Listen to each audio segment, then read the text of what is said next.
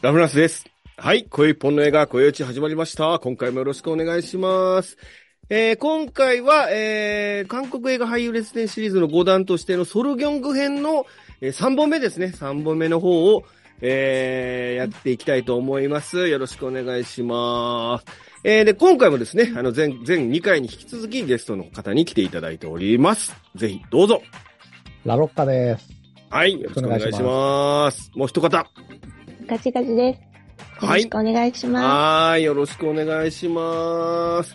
はい。今回ね、韓流づいてる話、ないですから。はい。あの、前回のね、あの、もし前回、うんもし聞いていただいてる方がいらっしゃれば、もう本当にひどい韓流づいてる話。韓流づいてることは全然ひどくないんですけど、韓流づいてる後のね、くだらねえやりとりがね、あの、どうにもひどいということで、はい。誰からもコメントいただいておりませんけども。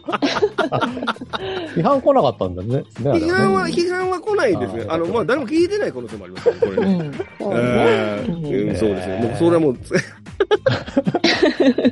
切ないの、っていうことで。今回はね、でも長くなりそうなので、なしということにしておきますね。はい。えー、声一本の映画、声打ち絶賛配信中でございます。当番組は YouTube と Podcast、Apple、Spotify で配信中でございますと。で、チャンネル登録をお願いしますと。えっ、と、もう前回も言ってますけど、もう本当にもう辛口、甘口、中辛、超辛、コメント、いどんどんいただいておりますんでね。あの、本当にね、あの、もう前回も僕、あの、ルークさんの回で言いますけど、あの、僕は全部読んでますからね。あの、うん覚悟して書いてこいと。いうことだけは、あの、一言申し上げたいと。言ってからコメントゼロです。嘘ですよ。あの、きうん見てます。ありがたいと思ってますか？ら、ぜひコメントいただきたいと 思います。はい。よろしくお願いします。えー、小内独断偏見ですね。ソルギョングを見るならこれを見ろということで、今回我々3人でもう過去2作やっております。えー、1作目はオアシスですね。2002年ね。これはね、よかったよ。うん。ね？う。うんん。よかったそ。して、よかった2作目の名もなき野良犬ロンドンですね。これはね、うん。いいまいちだったよ。いやいやいやいやいや。いいところはいっぱいあった。うん。ね。いい楽しところはいっぱいあっ。なんで二人でそんななんかよ、なんやた。それ。CM のとこね、CM のとこね。うんそう。はうんい。いや、おすすめですよ。おすすめですよね。ね。うんはい。そして今回の3本目は、えー、騒音願いでございますね。はい。騒音願いについて今回はやっていきたいと思います。お話ししていきます。えーと、騒音願いですね。2013年公開の123分でございます。で、うん。うん。監督がイ・ジュニク、脚本がジョー・ジュンフン、キム・ジヘで、出演者がソルギョング、オムジモン、イ・レ、他となっております。えー、この映画は UNEXT ですね。UNEXT で今見放題で見れますので、えー、これを聞いたらすぐ見れるということで、もうぜひ見ていただきたいのですが、えーで、机の上に用意していただきたいものいっぱいありますんでね、この映画を見るんだったら。え何？えっと、ソー、ソーセージかな？と、ティッシュかな？まあ、ええわ。まあ、ーぜひ U-NEXT で見ていただきたいと、見て、まあ見れますので下ネ。タだった。違うわ。なんで？そう、そうやな。確かにソーセージとティッシュ下ネタですね。もうやめてくださいよ、ラロッカさん。困った。入ってないよ、なんでも。もうや、そう、やめてよ、下ネタ。うち、あれ、そんな番組じゃいないんですから。うん。品のある。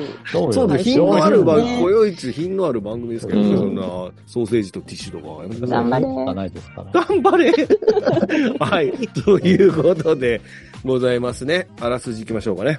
はい。はい。えーある雨の日、えー8歳の少女ソウォンは通学途中に酒に酔った男に暴行を受けると。残忍極まりない暴行によってソウォンは心身ともに、えー生涯言えることのない傷を負い、その惨状を目の当たりにした父と母も深い傷を負う。深い絶望に陥った一家だったが、暴行被害者団体やソウォンの同級生らの支えにより、徐々に再生の道を歩み出すということになっておりますね。ウィキペディアさんより、えー引用させていただきました。あのうん。ー、おも、重いです。重い。笑ったらあきませんけどね、これね。うん。重い話ですね。はい。で、キャストですね。キャストは、えードンフン、主人公ドンフンですね。おお父さん、父親役ですに、ソルギョングでございますね。で、えー今回の、まあ、これが主人公と言っていいですよね。そう、あの、娘のソウォンですね。映画のタイトルにもなっている、ソウォン役に、イ・レとなっておりますね。うん彼女、これ今 YouTube 見てもらってる方、これ写真見るともうこれ今の方のすげえ可愛くな、可愛くなってるから、いや、もともと可愛いんですけど、うん。当時は、えっ、と、10、多分13歳ぐらいの役ですよね。う。うんん。うん。のぐらいの時にやってる映画ということですね。はい。で、母親役のミヒ、母親役ミヒに、えーオムジオン。で、そして、うんまあ、ここからですね、もうご存知のメンバー揃ってますけど、あの、四足の父に、えーあ、だから、うんソーンの友達の男の子のお父さんで、なおかつその、えーとソロギョングが勤めてる会社の工場長ですね。うんう。ん。の四足の父役にキム・サンホ。そして四足の母、だから奥さんです。母にラ・ミランとなっておりまして、で、最後にこの心理療法士という人で出てこのキム・ヘスクとうん。いう、この5人が、まあ、6人ですね。6人が主要なメンバー、主要なキャストとなっておりますということですね。これ、いかが4ですか？足入れてあげてよ。うん？4足もあ必要ですよ。男の子。四足、そうだね。確かそうなんに。ごめん、ごめん。確かに4足もで、そうですうん。ね。うん。はいはいはいはいはい。ごどいかがですか？このキャスト、ど、どうしましょうか？どっちか、ガジガジさんから言いましょうか。また冬ソナの母出てきたなと思って。ウーサンの母ってどれ？どれ？キム・ヘスク。あ、キムエスクか。うん心理療法士の。チェジュのお母さんだと思うんだけど、役で。この人本当によく見ますよね。キムヘスクはね、多分ね柴田理恵ぐらいよく見ますね。日本の映画のね。じゃもうちょい長いで上か。すよね。うんお長いっすよ、この人ね。うん初めて見た時からその、だからお母さん役だったから、そっからこの30年近く長いです。ね。韓国の肝玉母さんといえばこの人ですようね。ん、わかります。あとは、やっぱ、韓国の大地安夫、キムさん。もうなんか例え方があれ、ラロッカさんっぽくなってきましたよね。韓国の第一安夫とか。はいはいはい。そうですね。もう、うん。キム・サンホうん。もう癖俳優ですよね。なんかどっちもできるから、気持ち悪い人の役も。そうですね。うん。この人は何でもでき、何、限定した役しかできそうな顔してるのに何でもできる人ですよ、この人ね。うん。ラーミランうん。なんですけど、うん。名前も聞いたことあるし、顔も見たことあるんですけど、何だったか思い出せない調調べとけよって話ですね。ラ、ラミランだと、最近だと、高速道路家族とかね。うんうん。あと、あれですわ。あの、最近だとドラマ、結構ヒットしたドラマ出てましたよ。うん。忘れました。あ主役やってましたよね。予約やってた。うんね。うん。やってた、やってた。よかったです、彼女もとても。いいですよね。これ、あれ、彼女、あれです。これで助演女優賞を取ってるらしいあそうどうやら。ううんん。うんうん。はいはいはい。まずは、ソルギョングですよね、やっぱり。うんうんうんうん。で、オアシスの時はソルギョングは森保ジャパンだと私は言って。で、野良エルの時はうちの西洋だと言ってまました。ね。うん今、回はね、うん見つけちゃったんですが、うん。これちょっとネタバレありのところに言いそうで怖かったですね。なんかね。言いませんよ。言いませんよ。今回は何だったのかとまさにそうだった。今え回。ー、うん。あとはね、いや、とうとう私、あの、うん。前のあの映画に出たよねって言える人が、ああ、素晴らしい。まあうん素晴らしい。うん。キムさんもちょっと成長しはいまして、成長を感じ成た、僕は。そうですね。韓国映画ちょっと分かってきた。ってことないんですようん。あそうそうそうそう。そう。知ってる人出てきたってね。一個も分かんなかったから、今まで。うん、パンジョンメンがキルボックスに出てきたことすら分かってなかったから。も うわかるわかる。キム・サンホが出てきたらもう分かりましたかうら、今ん。素晴らしい。うん完璧になりました。うん。すごい。はいうん。ラミランはいいの？ランミラーは分かんなかった。なんで同じ映画に出とる君が見たって言っこうていうおばちゃん多いんだって、韓国こういうおばちゃん多いよ。あなた、僕、前回の韓流列伝で2個出てんのよ、これ、ラそう知。ってる知ってる。あどれやのに分かれへんかった。同じ人だと思ってなかったから。でもう頭がハゲてなあかんのか、覚えんのは。上げてたら、上げて両 両側、両側にもじゃもじゃしたら。そんなの、キムさんしかいねえわ。韓国でもキムさんしかいねえわ。うんもうそれからもう第一安夫やじゃん、もうそれ。そうだね。そうだね。はい、ということになっておりますね。僕はね、やっぱりこのソーンですよね。ソーン役のいい例ですよね。この彼女の演技が、うん。すごいなと思ってて。うん。うん。で、これ、だからその、僕らが1回目に見た、うん。オアシスのうん。ムーンソリーですよ。ムーンソリーの演技にうん。迫る演技をしているように僕は見えたんですね。うんうん。で、うん多分そのいろんな意味でですけど、例えばムーンソリーって、あの、この一回オアシスの時にお話ししましたけど、いわゆるその演技できる時間がもうほすごい体に負担のかかる演じ方なので、うんあの、もう演技が何分までしか演技ができない。その後マッサージ受けなきゃいけないみたいな。もしくはあの背骨曲がってしまったって方話があるそう。だね。うん。で、この子12、3歳の、だから小6の話かな小学生の話ですよね、これね。だから、うん彼女がこの映画の中の演技やるってすごいメンタルが厳しく、厳しい気がするんですよね。かなりメンタル的に辛いじゃないですか。うんうんこれ相当ケアを受けないと、本当にこの映画の中で、まあ後でお話しますけど、このキム・ヘスク演じる心理療法士の、ああいう、うんあのぐらいのケアをしないと、ちょっと、その、自分の中でも、こう、演技と本当の境界線が曖昧になってしまうんじゃないのかなっていうぐらい、うん。あの、かなり辛い役どころをやってるじゃないですか、うん彼女。うん俺はすごいですよね。あの年で、あのこ、ああいうことやらせる韓国映画の凄さっていうところもあるんですけど、うんかなりや、すごい役やってると思います。この演技をしてるっていうか。うーん、っていうのを思いました。まあ、もちろんこの両側のね、あの、ソロギョンクとこのお母さん役のオムジュンも、この二人もまあ素晴らしいわけですけども、彼女の、その、演じてるリアリティがあるから、あの、この映画が成り立ってるっていう、一番この柱みたいなところをやってる子やなってすごい思って、特にこの映画ってね、だから僕が、僕らが今さっき話してますけど、名優揃いなわけですよね。他の人たちはね、うんみんなね。名優揃いの中で、この小学生の女の子がここまでやれるっていうとこですよね。はいえー、ネタバレなし感想でございます。ここまではネタバレなしでお話ししてますので、これから3人でネタバレなしで感想を言いますんで、映画見てないんですよっていう方は、ここまでぜひ聞いていただいて、で、その後の僕らの、なんか、あの、じそれぞれの言いたいこと、ネタバレありでお話ししますんで、えー、見てくださいということでございますね。まああんまり軽々しく見てくださいってなかなか言えない映画なんですけども。うんうん。はい。ということで、えーネタバレなし感想いきましょうか。えっ、と、今回初めて見たんですけども、はいはい。やっぱり、あの、あナヨン事件、実話の悲しい事件をベースにした映画だっていうのを聞いていったので、やっぱ見るのになかなか 気が重くて、うん。と思ったんですけど、見始めてみると、あの、見やすくなっていて、うん。うん。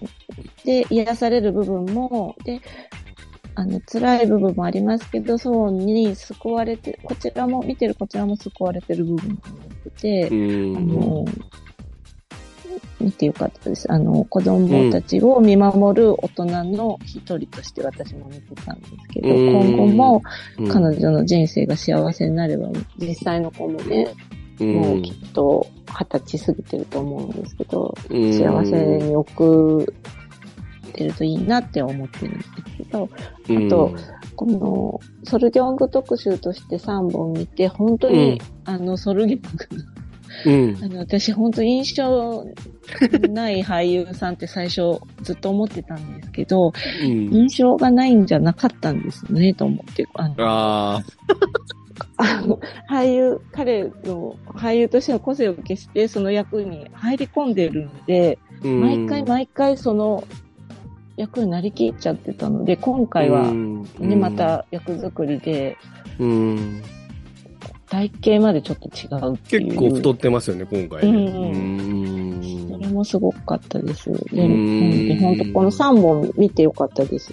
あの比べ、比べ。ありがとうございます。全く違うサルギョングだそったからう、ソルギョングで。うんうん。よかった、よかった。よかったです。以上です。はい、ありがとうございます。はい僕は、まあ、どっちかというと、に日本のドラマいっぱい見てきていて、ううん。で90年代のドラマの中で一つ屋根の下っていうのがあるんですよ。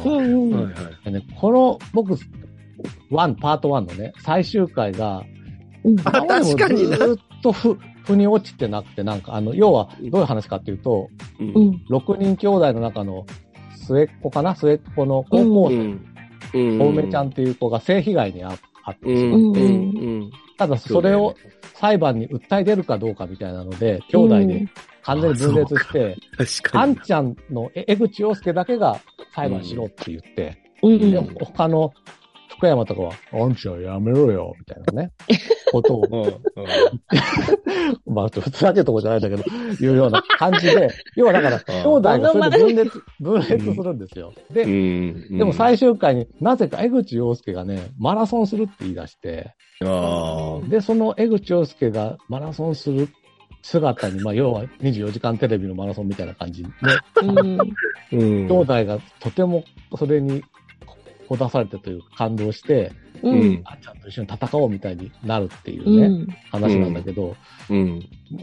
え、なんでって僕はい未だにずっと思っていたんですけど、うん。なんとなくこの層を見ると、うん。ああ、なんかあんちゃんの気持ちちょっと分かったかもって。だから、戦うんだって気持ちに、あんちゃんだけがなってたわけ。あ、あとの人はもう、もう、小梅にとっては、これが公になったりとか裁判になってもう一回うん持ち返されたりしてしまうのはかわいそうだから、うん。だからもう泣き寝入りじゃないけど、おとなしくしてようよって言ってたのに対して、あんちゃんだけは、裁判で勝たなき、戦わなければ乗り越えられないんだって言って、なぜかマラソンするんだけれども、うん。なぜマラソンしたか今までわからないけど、でも、あの、うんああんちゃんが戦う、僕は戦わなくていいんじゃないかなって思ってたんですよ、やっぱ見ながらも。うん。でもやっぱその、ソーンのこの映画を見ると、ああ、でもあのあんちゃんの行動して戦ってよかったんじゃないかなって思えたっていうことですよね。うん。あのね、前回目だけど、本当素晴らしいね、君の感想、毎回毎回ね。あの、よくもまあネタ切れずにずっと日本の映画とドラマで例え続けられ絡ますよね。でもね、これ素晴はね、らしいよ。だって、あ、言ってることわかるからね、それ。これはでも無理やりじゃなくて、本当に見ながらそう思ったんですよ。いやうん。ありがとうございます。うん。いや大したもんやな、モノマネまで入れてな。あんちゃん。なあ、歌うことが迷いましたけど、俺もね、今ね。ちょっと田中君。邦衛も入ってるよ。そうそうおそうそう。ちゃん、あんちゃん。あちゃん。あちゃんが石の家を建て始めたわけで。お、誰？ってなりますよね、それね。うん。純純それやは純だから違うよ、うん全く。あ、そうか。よかった、気づいてもらって。うんあの、そうだろネタバレなし感想ですね。うんそうですね。これ、うんあの、ガンチガチさんがおっしゃってるみたいに、あの、子供、自分たちの娘が、えーまあ、性被害のに遭ってしまうと。うん。いうことですよね。それもなんか、不老者みたいなおっさんに無理やり襲われるって話で。で、そこが発覚してからの両親が、えーどういうふうにこう、かその娘を支えていきつつ、その事件にどういうふうに折り合いをつけていくのかっていう話になっていて、で、なおかつこれが、えっと、いわゆる、まあ、後から説明しますけど、まあ、実話と、ナヨン事件と呼ばれてる、もう超有名な韓国の中でも、一、ひどい部類の中でもかなりトップクラスの、あの、事件の、えー実話になっているということなんですけど、うん。見んかったらよかったって、マジで思ってたの、あの、最初。なんて言ったらいいんですかね。あの、あまりにも辛いから、これ。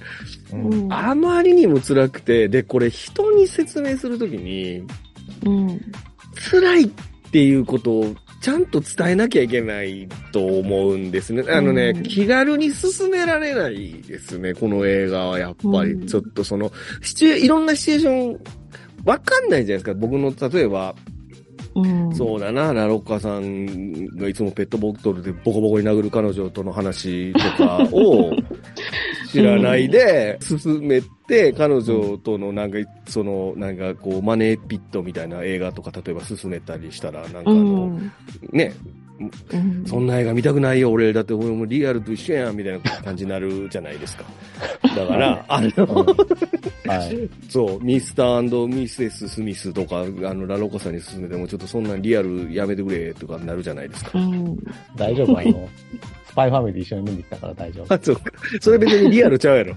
そうね。うんピンク色なのかよ、彼女はよ。まあまあ、うんだから、なかなかね、これは、その、本当にこう見る人を選ぶタイプ、うんまあ実話ベースで子供がせ性被害にあってその後どうなるかって話だから、うん。やっぱり見る人を選ぶし、見たくない人は見たくないし、僕も最初見始めてから、わあ、もうこれきついって思ってたわけですけど、うん。これはその映画の、えっ、と、実際の事件の内容とちょっとセバレ、あの、分けて話すと、まあ、ソーンっていうのが願いっていうこ名前なんですよ。うんだから願いって、で、これ英語、うん英語だと、ホープなんですよ。この英語の、英語のタイトルだと。だから希望ですよね。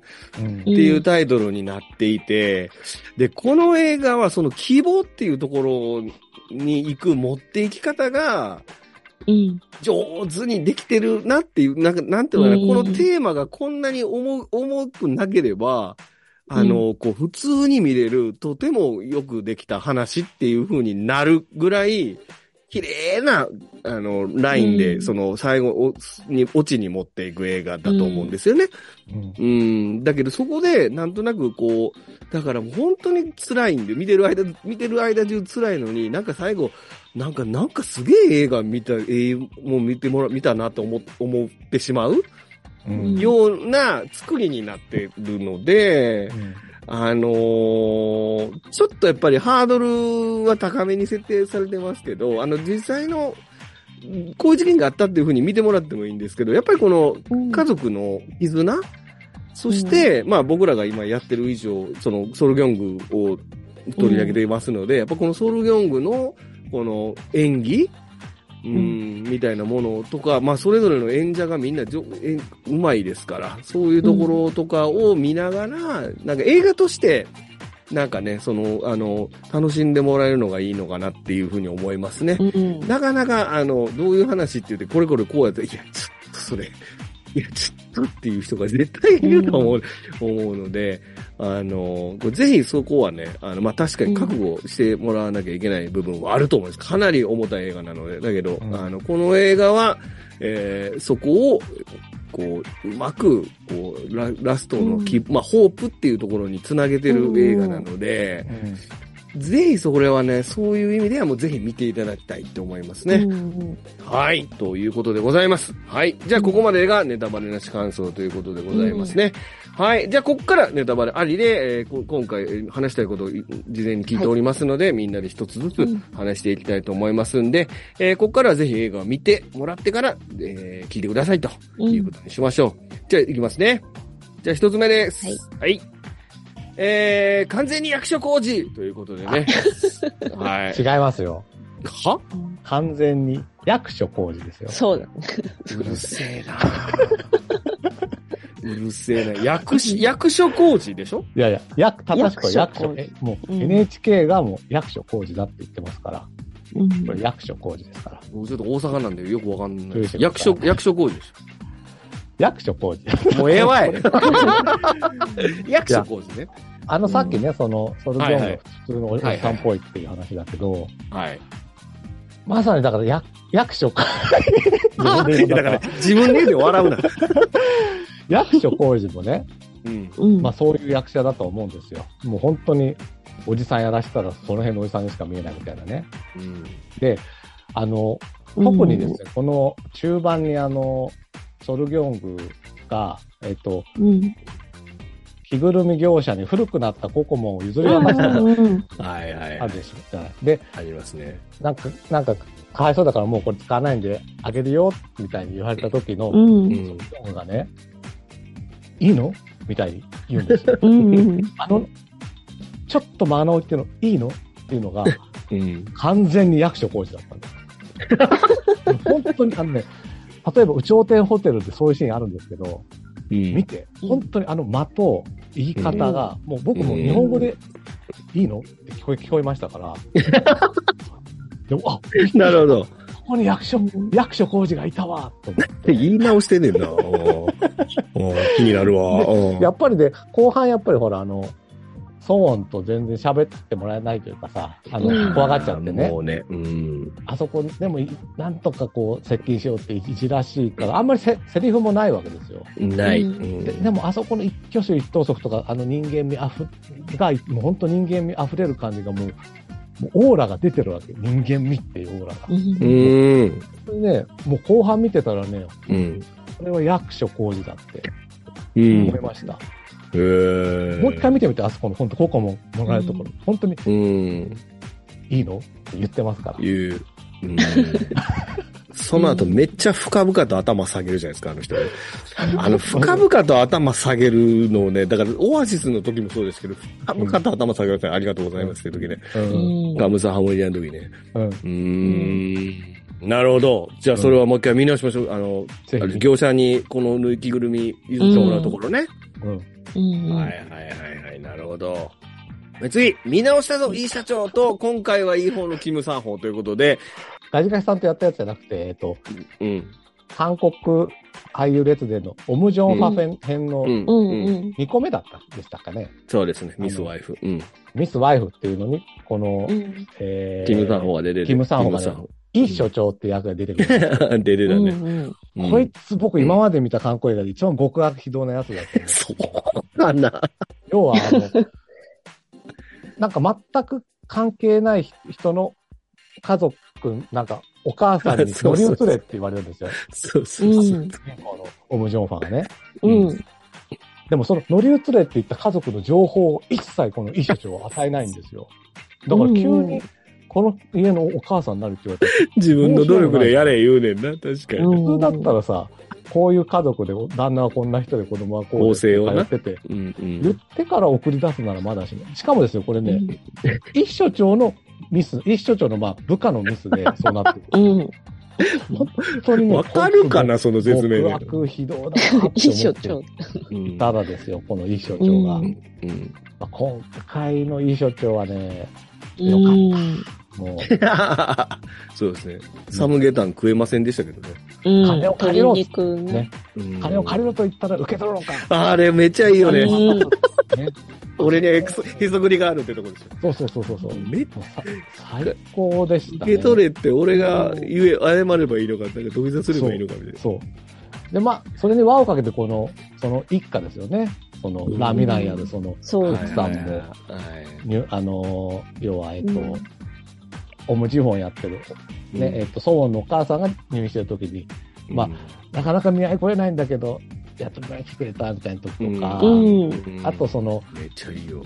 うんね、その、だから、一所長の息子の四足ですか、四足。うん、四足も、うん一所長の息子じゃないけど。そうだね はいはい。四足いいよね。うん自分が誘ってで、あの時誘ってればこんなことに、そうなんだね、そうよ。がなんなかったらずっと思っててね。だからね、うん本当この家族を通じて、あ、いや、本当思ってるより人って優しいんだなって僕は本当感じて、この映画で。いや、だからもう本当見直しましたと、いい所長。お素晴らしい。うん。はい。あ、いいですよ。じゃあ、じゃあ、ガイガイさんどうぞ。ね今回はいい方にあそうそうあ、そう、いい、今日、今回いい方だったなっていうだけですけど。だけかで、いなんかもう、うん、どどっちかなっていつもハラハラしちゃうんですけど、そうですねの最初に見たのが悪い役、印象が強くて、ねなので、で、今回も、途中まではどっちかなって感じだったんですけど、うんいい人だって。うん いい人だったな。あと、あんな、ねハゲててあんなに横もしゃもしゃの髪にするっていう。確かにね。ずっとこれで行くんだな。でも、ここは伸びると思ったら、着るのはやっぱりちょっと躊躇するんじゃないですか？ああの、やっぱり、ハゲてる方って、そんなこと言ったら怒られますけど。怒られる。うん。うん。復讐ではなく希望とそうということで、あ、これ僕ですね。で、これ、うんまあさっきもちらっと話しましたけど、こう、韓国映画って、がうんあ、実はね、これあの、同じ、同じ、あのー事件を元にして、他にも映画があるんですよ、これ実はあ。で、僕調べたんですけど、ある母の復讐っていう映画があって。これマドンソクで出てるんですけど、うん。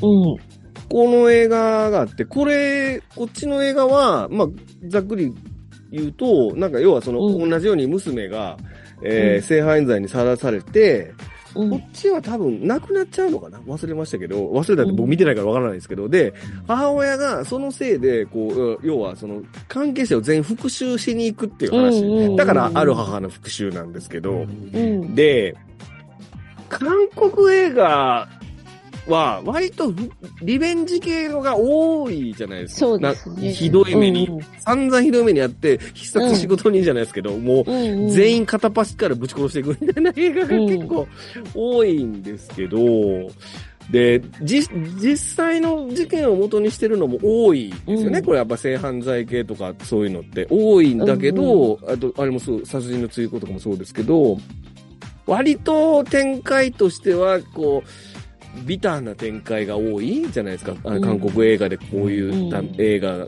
すっごいなんか後味悪かったり、うんなんかとにかく全員ぶち殺してスッキリとか、スッキリすんねんけど、最後本人死ぬとかね、いろんな映画があると思うんですけど、そういう映画になってないとこですよね、この映画ってうね。んうん。だそこがなんか、やっぱりさっきも言いましたけど、見てほしい理由はそこですよね。あの、この映画は、とっても家族の間にとても許しがたいひどいことがあって、うん、で、その、言う、キム・サンホが言うじゃないですか。交通事故やと思えばいいじゃないかって言ったら、お前がもし自分の息子がそんな目にあったら、お前どういうつもりや。要は、かける言葉もないですよね。その、うんこういう当事者たちに。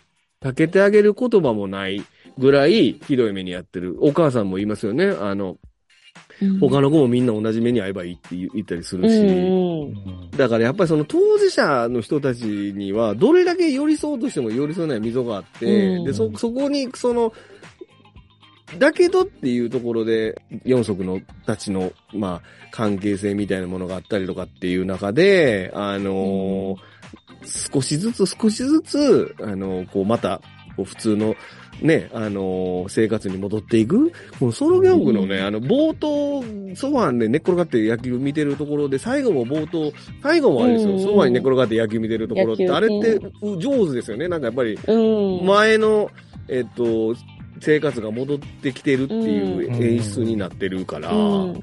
うん。だ今まではもうずっとそうに付きっきりだったソルギョングが、ソルギョングって言うんですけど、が、あの、まあ、普通に野球を見て、ななんかもう適当に、そう、適当な会話ができるぐらいになってるみたいな話があったりするんですけど、なんていうのか、こう話が、こう、家族の、えっと、要は起きてしまったことは起きてしまったことだが、あの、うん。これから、や、これからの生活をどういうふうにしていくかっていうところに対して、若干こうきこう希望っていうか、そう、だだから、うん。そうなわけですよね、これね。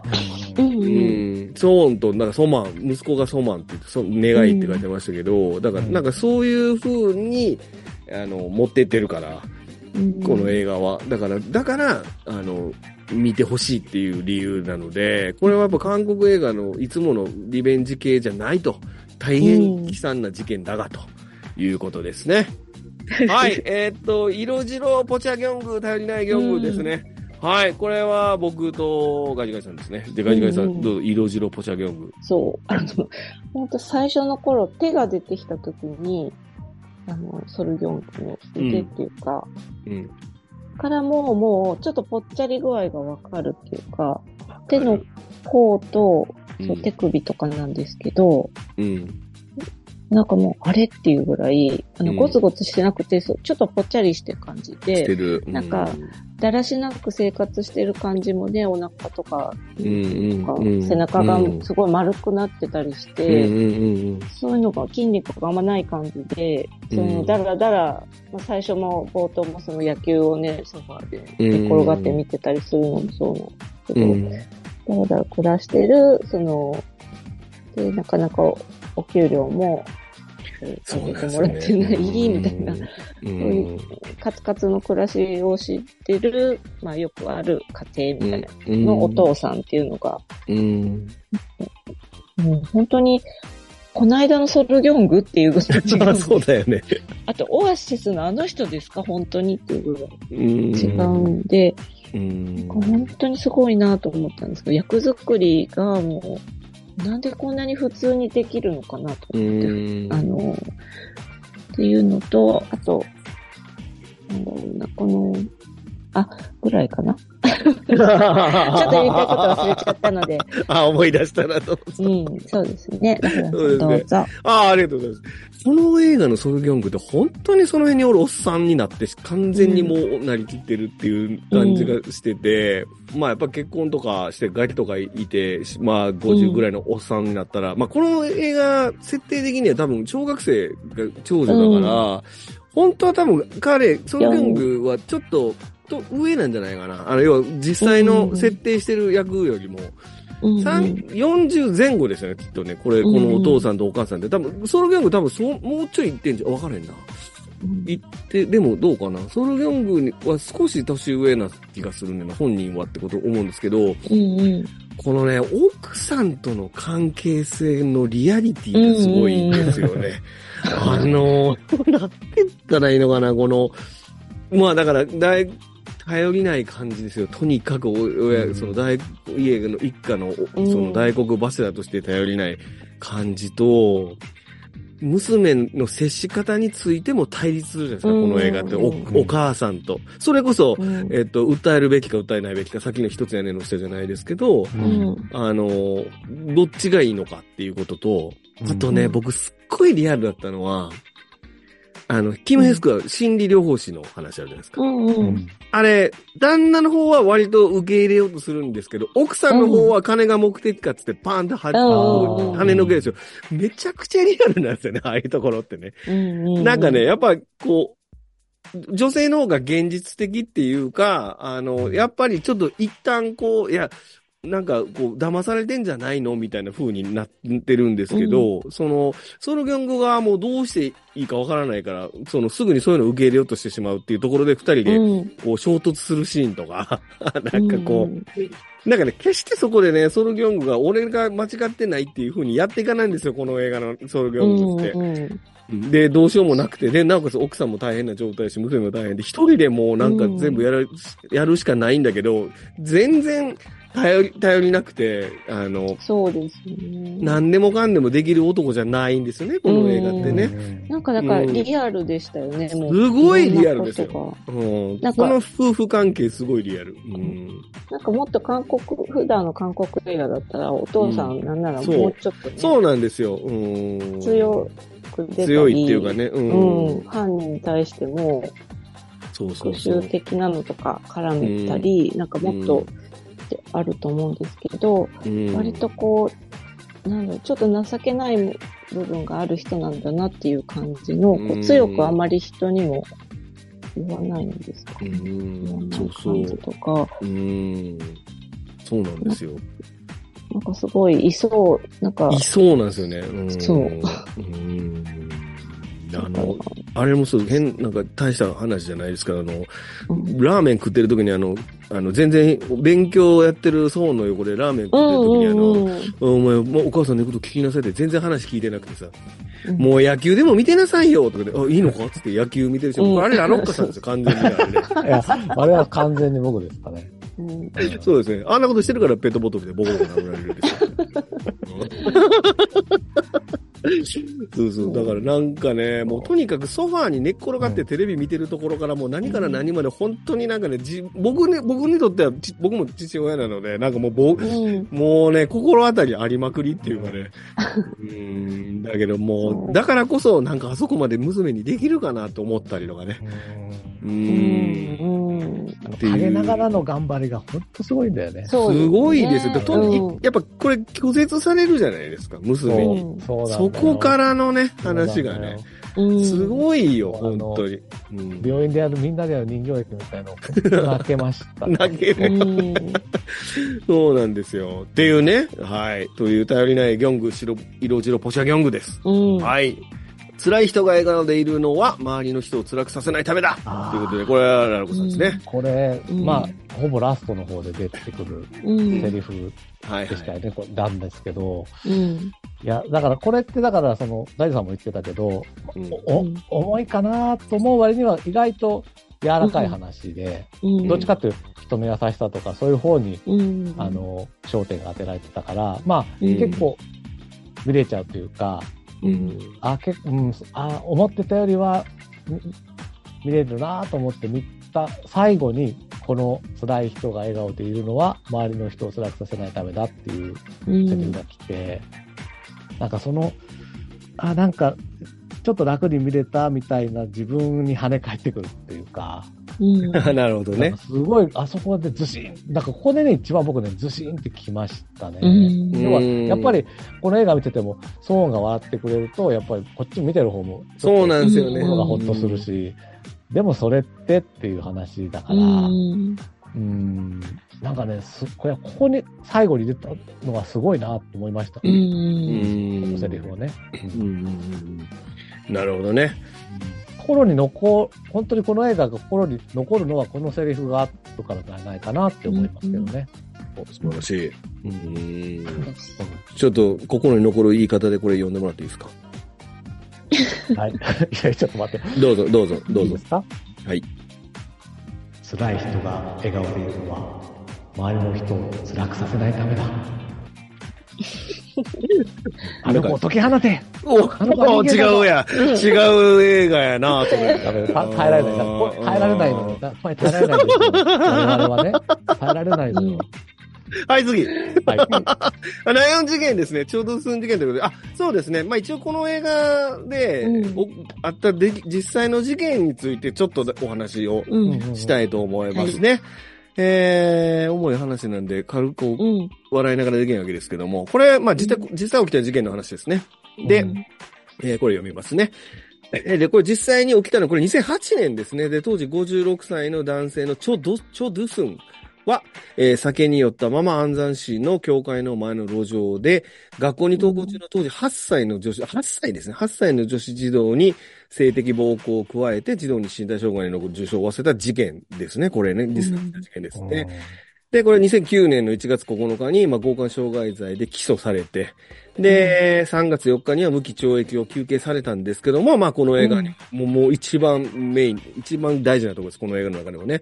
3月17日に、まあ、韓国の刑法10条2項の、えー、これな、酒酔い、減、減刑、酔っ払ってる時はってことで、うん泥酔状態によって心身微弱があると、状態であったと認められると、上場酌量されてしまうということで、刑が軽くなっちゃうんですね。一審判決で懲役12年を宣告されたとうんいうことですね。これは一応結局、あの、控訴しても覆ることがなくて、えーうん12年で、えーになってるということですね。うんつまり、これ2008年でしょ ?12 年でしょ？だから2020年でしょ？うんすでに釈放されとるってことですよ、今、現状。ということになるということですね。で、えーっと、彼女は今、えーっと、10、え、何、えーっと、25年後？だから、23ですわ、今。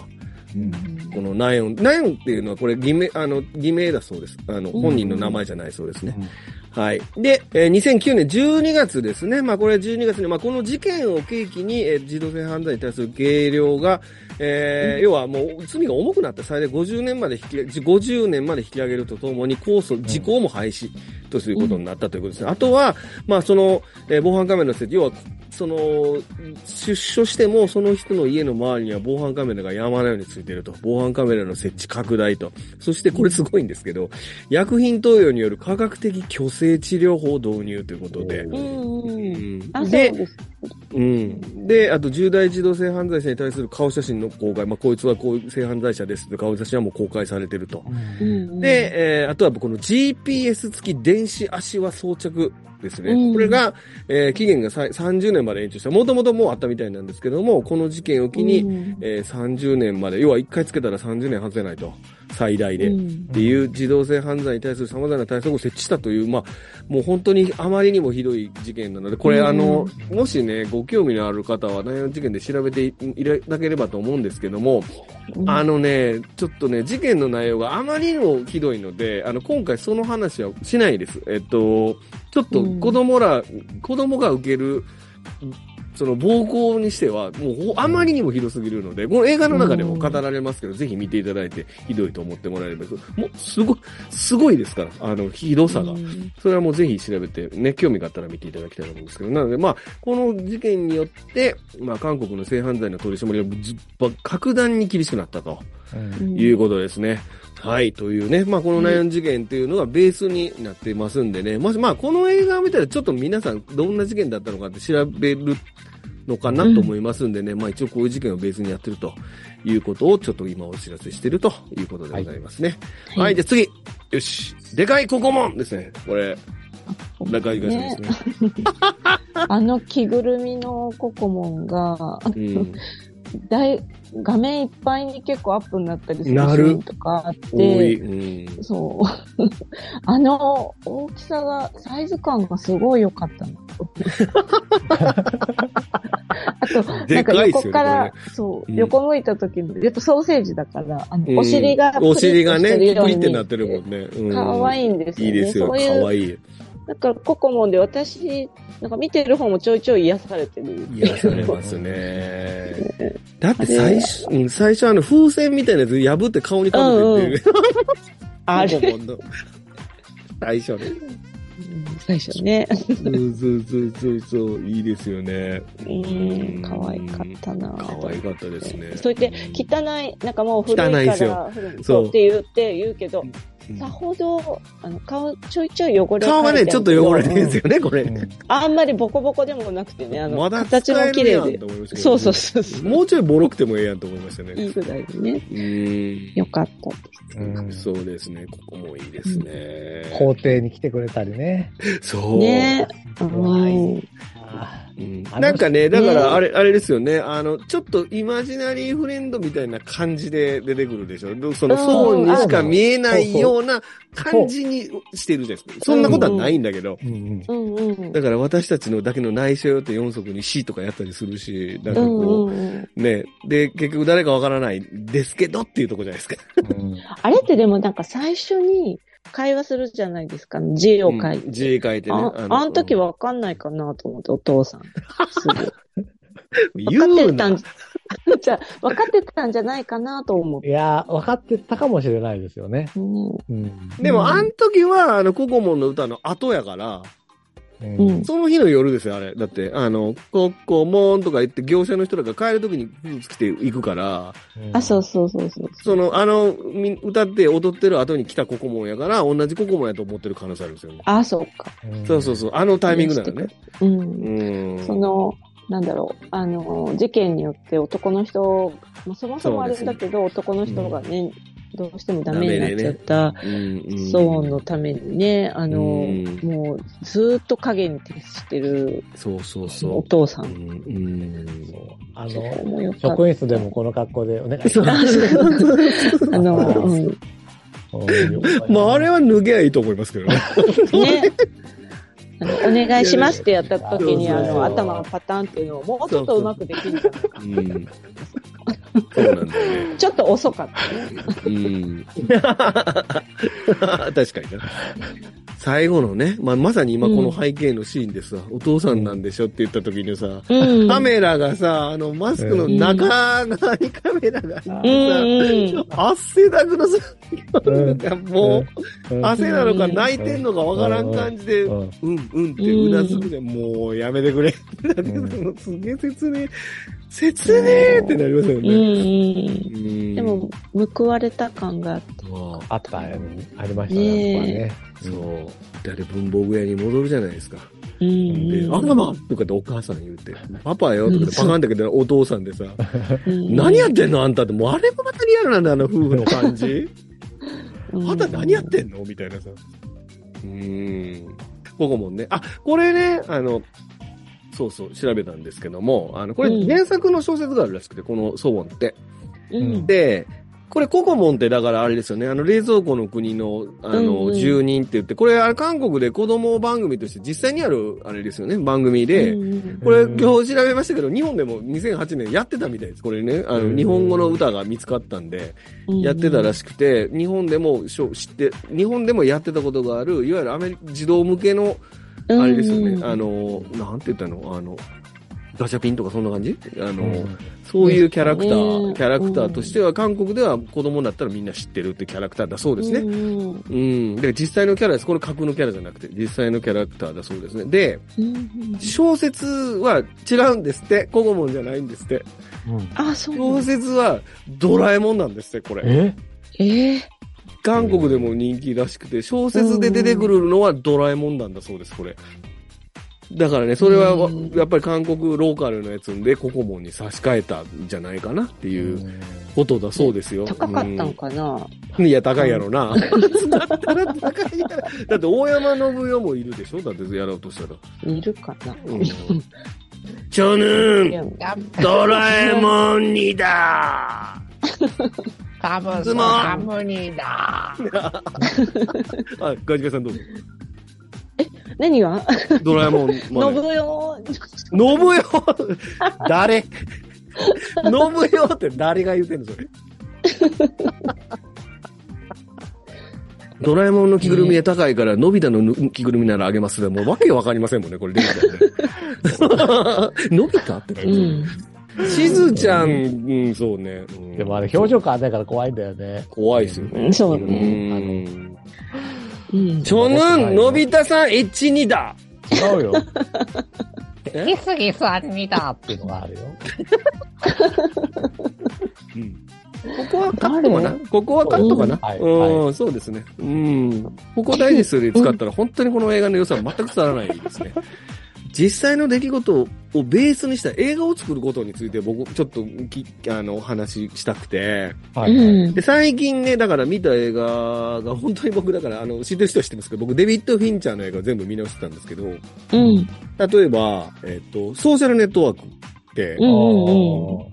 あるでしょ、うんあと、ゾディアックっていうのもあって、この間も話してますけど、うんどっちも実際のじ人物だったり、うん実際の事件を元にしてるじゃないですか。うんで、だけど、あの、全部書いてる、やってることが真実じゃないじゃないですか。ああいうのって。うんで、うんソーシャルネットワークだと、えー言われてる話の中の8割は、えーと嘘で、2割は誇張やっていうふうに、すごい象徴的な言葉があるんです。ラストに出てくるんですけど、うんうん。要はその、実際の絵人物を描いてても、描かれてる映画の内容としてはフィクションですよっていうことですよ。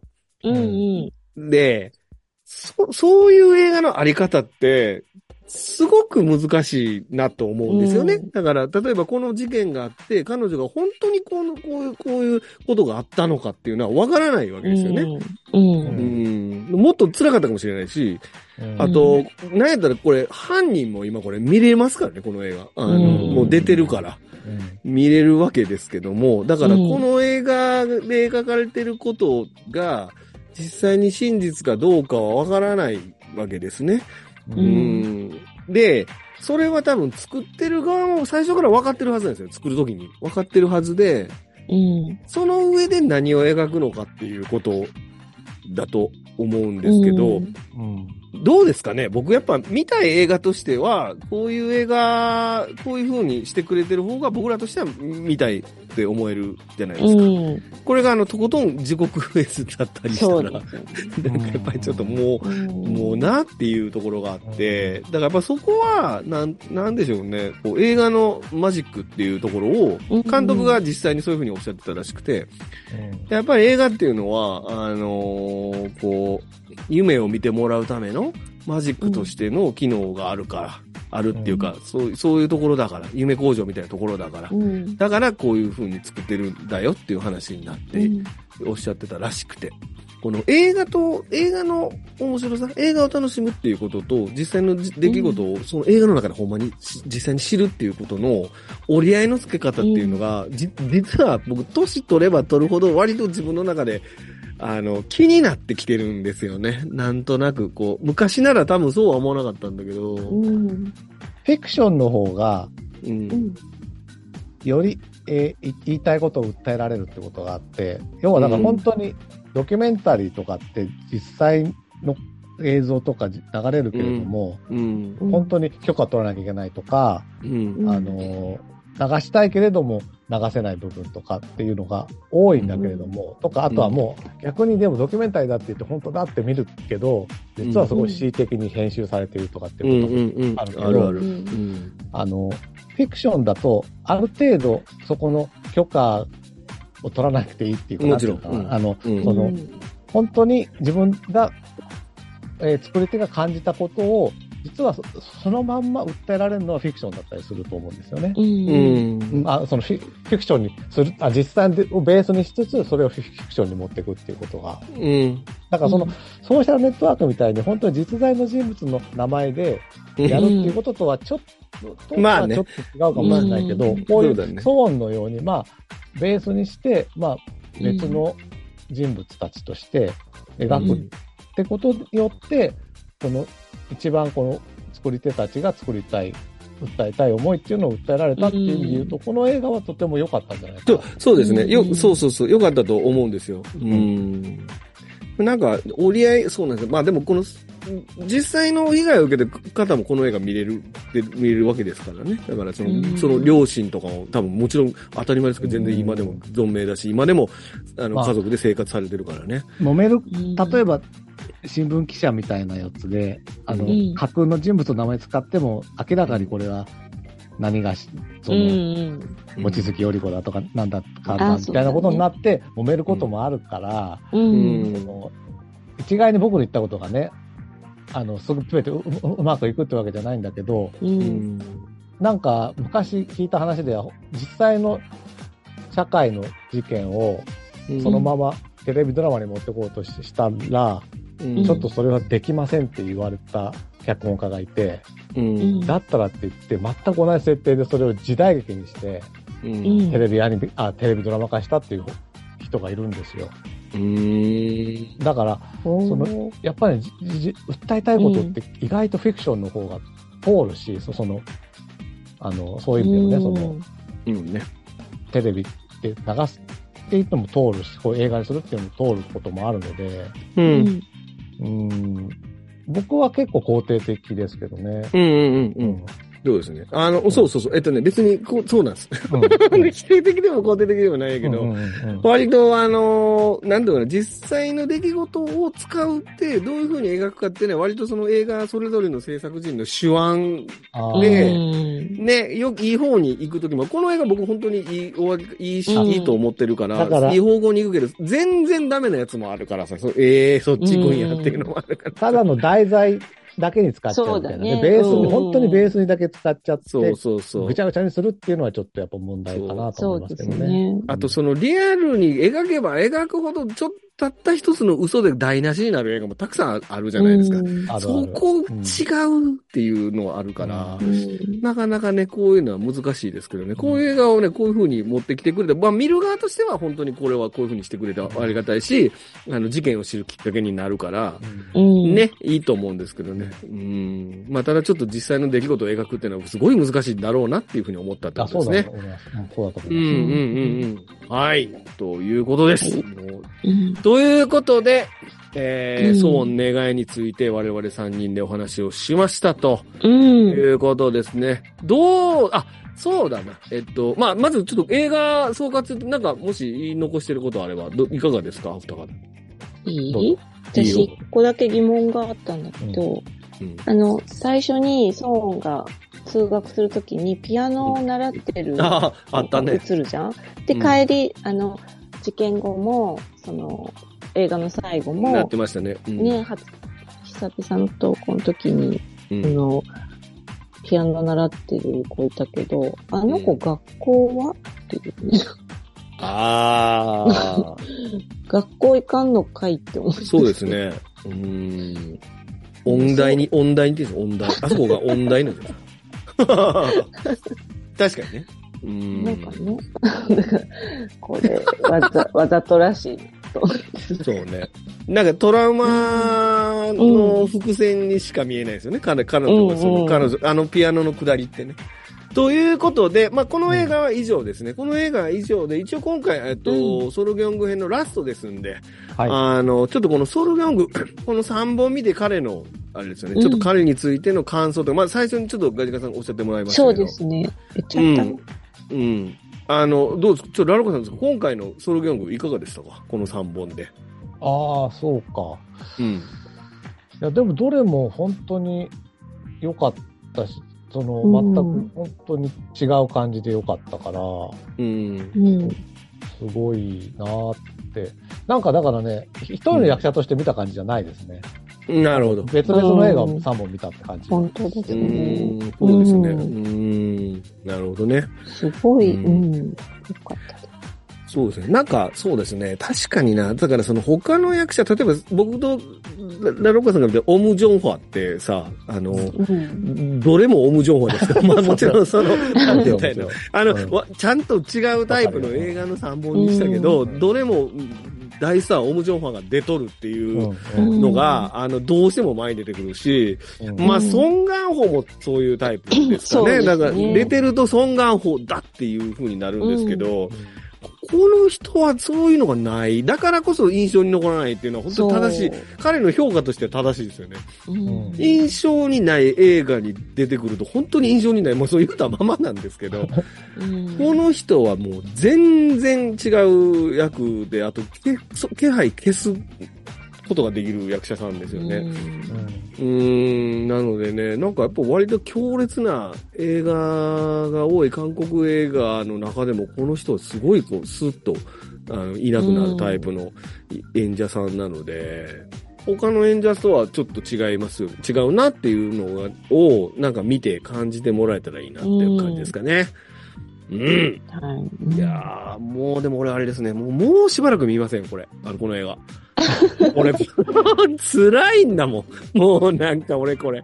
なん今回のためにな、なん、3回、三回、今回で3回目か。だけどもう、もう、辛い。